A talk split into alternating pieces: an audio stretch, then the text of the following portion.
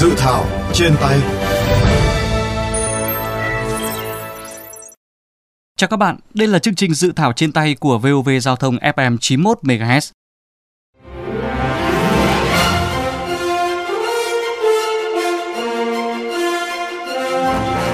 Thưa các bạn, trong chương trình hôm nay, chúng ta cùng tìm hiểu một sự thảo luật đang được dư luận xã hội và cộng đồng doanh nghiệp rất quan tâm, bởi nếu được ban hành sẽ góp phần thu gọn đầu mối, đồng thời nâng cao vai trò, chức năng của lực lượng thanh tra. Đó là dự thảo luật thanh tra sửa đổi do thanh tra chính phủ soạn thảo. Bạn đã có trên tay dự thảo luật này chưa? Nếu được ban hành, dự luật sẽ góp phần nâng cao vai trò của lực lượng thanh tra như thế nào, tránh trồng chéo giữa thanh tra và kiểm toán ra sao?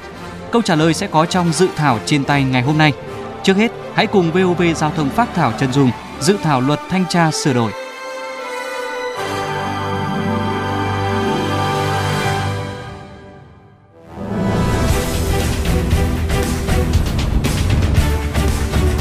ba phút chân dung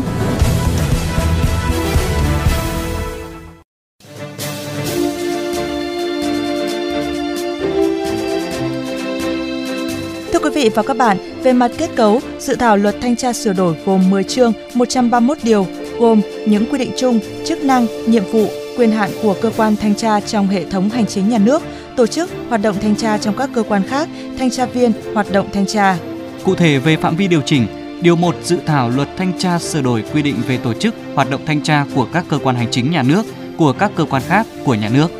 Về nguyên tắc hoạt động thanh tra, Điều 4 dự thảo luật quy định phải bảo đảm các nguyên tắc dân chủ, công khai, khách quan, kịp thời, chính xác, không làm cản trở hoạt động bình thường của đối tượng thanh tra và cơ quan, tổ chức, cá nhân khác, đồng thời không trùng lập về nội dung, phạm vi giữa cơ quan thanh tra và giữa cơ quan thanh tra với cơ quan kiểm toán. Để phân định hoạt động thanh tra và hoạt động kiểm tra, điều 9 dự thảo luật quy định thanh tra là hoạt động của cơ quan thanh tra có thẩm quyền để xem xét, đánh giá, xử lý việc thực hiện trách nhiệm quản lý nhà nước và kết quả thực hiện chính sách pháp luật, nhiệm vụ, quyền hạn của cơ quan, tổ chức, cá nhân nhằm nâng cao hiệu lực hiệu quả quản lý nhà nước. Còn kiểm tra là hoạt động được thực hiện thường xuyên liên tục của các cơ quan tổ chức đơn vị nhằm đôn đốc thực hiện chủ trương chính sách pháp luật, nhiệm vụ của cơ quan tổ chức, phát hiện ngăn chặn và xử lý kịp thời các hành vi vi phạm trong quản lý. Về thẩm quyền, tổ chức hoạt động thanh tra, điều 11 dự thảo luật quy định chỉ có các chức danh như Thủ tướng Chính phủ, Tổng thanh tra Chính phủ, Bộ trưởng, Thủ trưởng cơ quan ngang bộ và Chủ tịch Ủy ban nhân dân tỉnh, thành phố trực thuộc trung ương mới có thẩm quyền tổ chức hoạt động thanh tra. Về hệ thống hành chính nhà nước, điều 14 dự luật quy định có các cơ quan thanh tra sau: Thanh tra Chính phủ, Thanh tra Bộ, cơ quan ngang bộ, Thanh tra tỉnh và thanh tra một số quận, huyện, thành phố, thị xã. Về điều kiện thành lập thanh tra huyện, Điều 39 dự thảo luật quy định, thanh tra huyện được thành lập ở huyện khi đáp ứng một trong các điều kiện về quy mô dân số, thu ngân sách bình quân 5 năm liền hoặc huyện miền núi, hải đảo mà trung tâm hành chính huyện cách xa trung tâm hành chính tỉnh. Tại những nơi không tổ chức thanh tra huyện thì chức năng thanh tra do thanh tra tỉnh thực hiện. Dự thảo luật thanh tra sửa đổi đã được lấy ý kiến các bộ ngành trung ương, các địa phương và ý kiến nhân dân doanh nghiệp. Hiện dự thảo đang chờ ý kiến thẩm định của Bộ Tư pháp trước khi trình chính phủ và Quốc hội.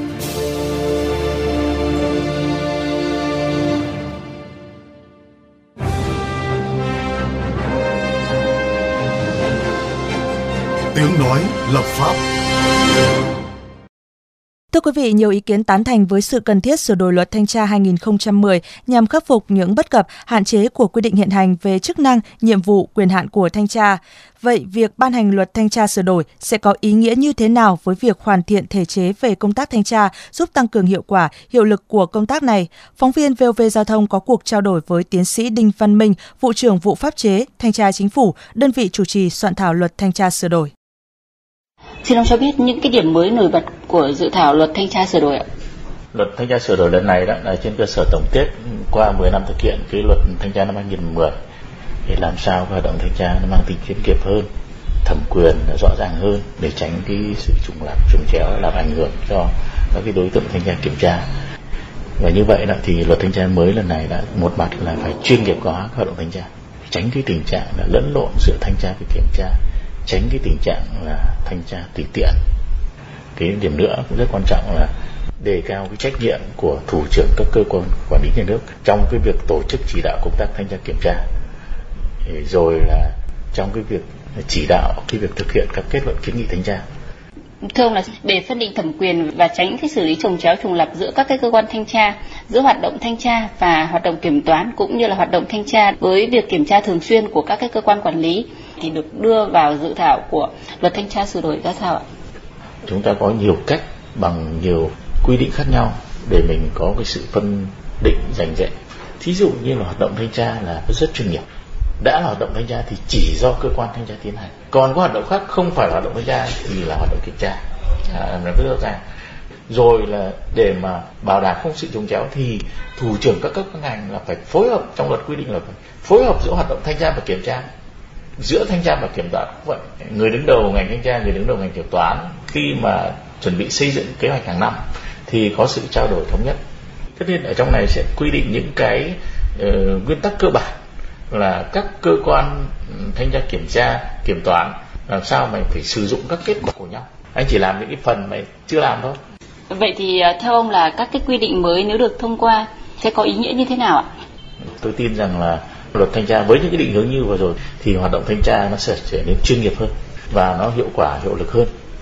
Nó thể hiện một cái tinh thần cải cách hiện nay của đảng nhà nước ta là bộ máy,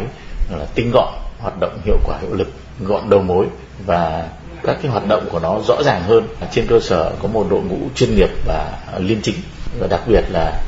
nó phục vụ tốt cho cái công tác quản lý. Bởi vì thanh tra thực sự là một cái công cụ của quản lý mà hiện nay chúng ta coi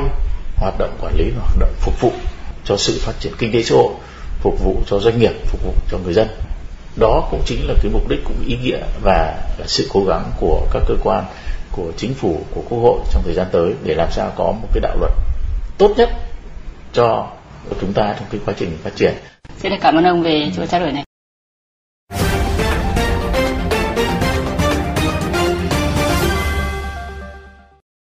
Vừa rồi là ý kiến của tiến sĩ Đinh Văn Minh, vụ trưởng vụ pháp chế thanh tra chính phủ, đơn vị chủ trì soạn thảo luật thanh tra sửa đổi.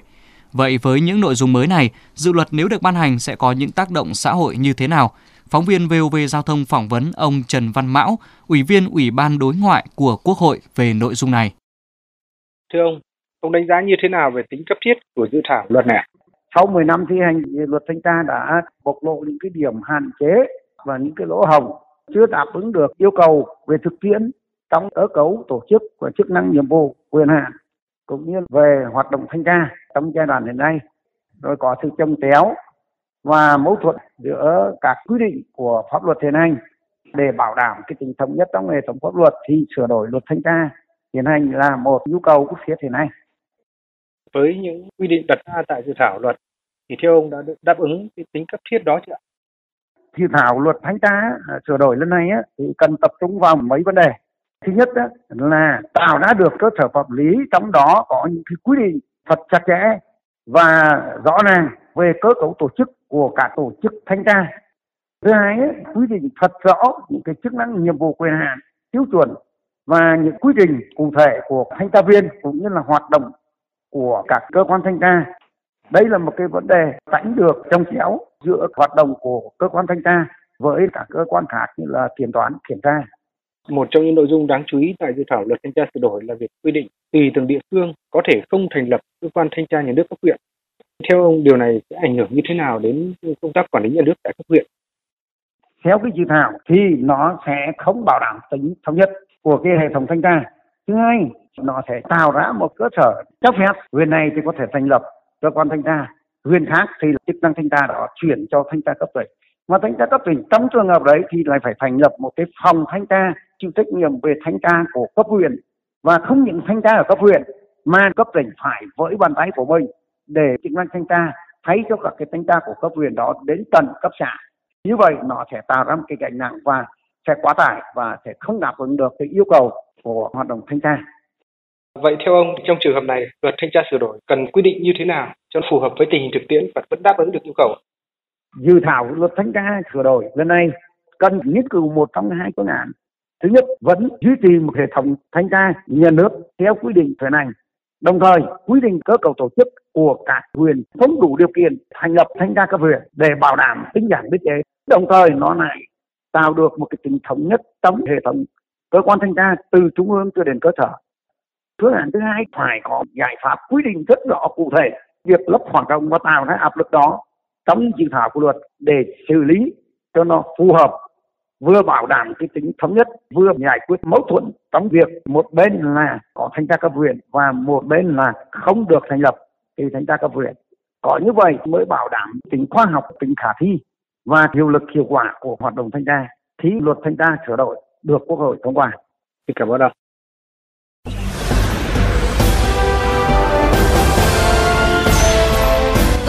Dân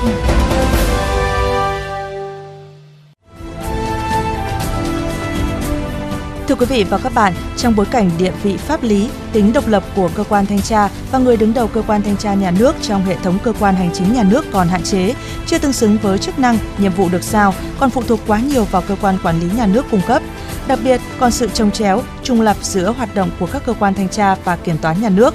Do vậy, việc xây dựng, ban hành luật thanh tra sửa đổi được cho là sẽ khắc phục được những bất cập đó. Bạn kỳ vọng gì vào dự luật này? Theo bạn, nếu dự thảo luật thanh tra sửa đổi được ban hành sẽ có tác động như thế nào trong việc nâng cao vai trò địa vị pháp lý của cơ quan thanh tra, có phần ngăn ngừa các hành vi tham nhũng? Mời bạn chia sẻ qua hotline kênh VOV Giao thông 02437 919191, fanpage VOV Giao thông và đừng quên đón nghe cũng như tương tác với dự thảo trên tay lúc 13 giờ 15 phút thứ hai và thứ tư hàng tuần trên VOV Giao thông FM 91, trên Spotify, Apple Podcast đối với iOS và Google Podcast đối với hệ điều hành Android. Xin chào tạm biệt và hẹn gặp lại quý vị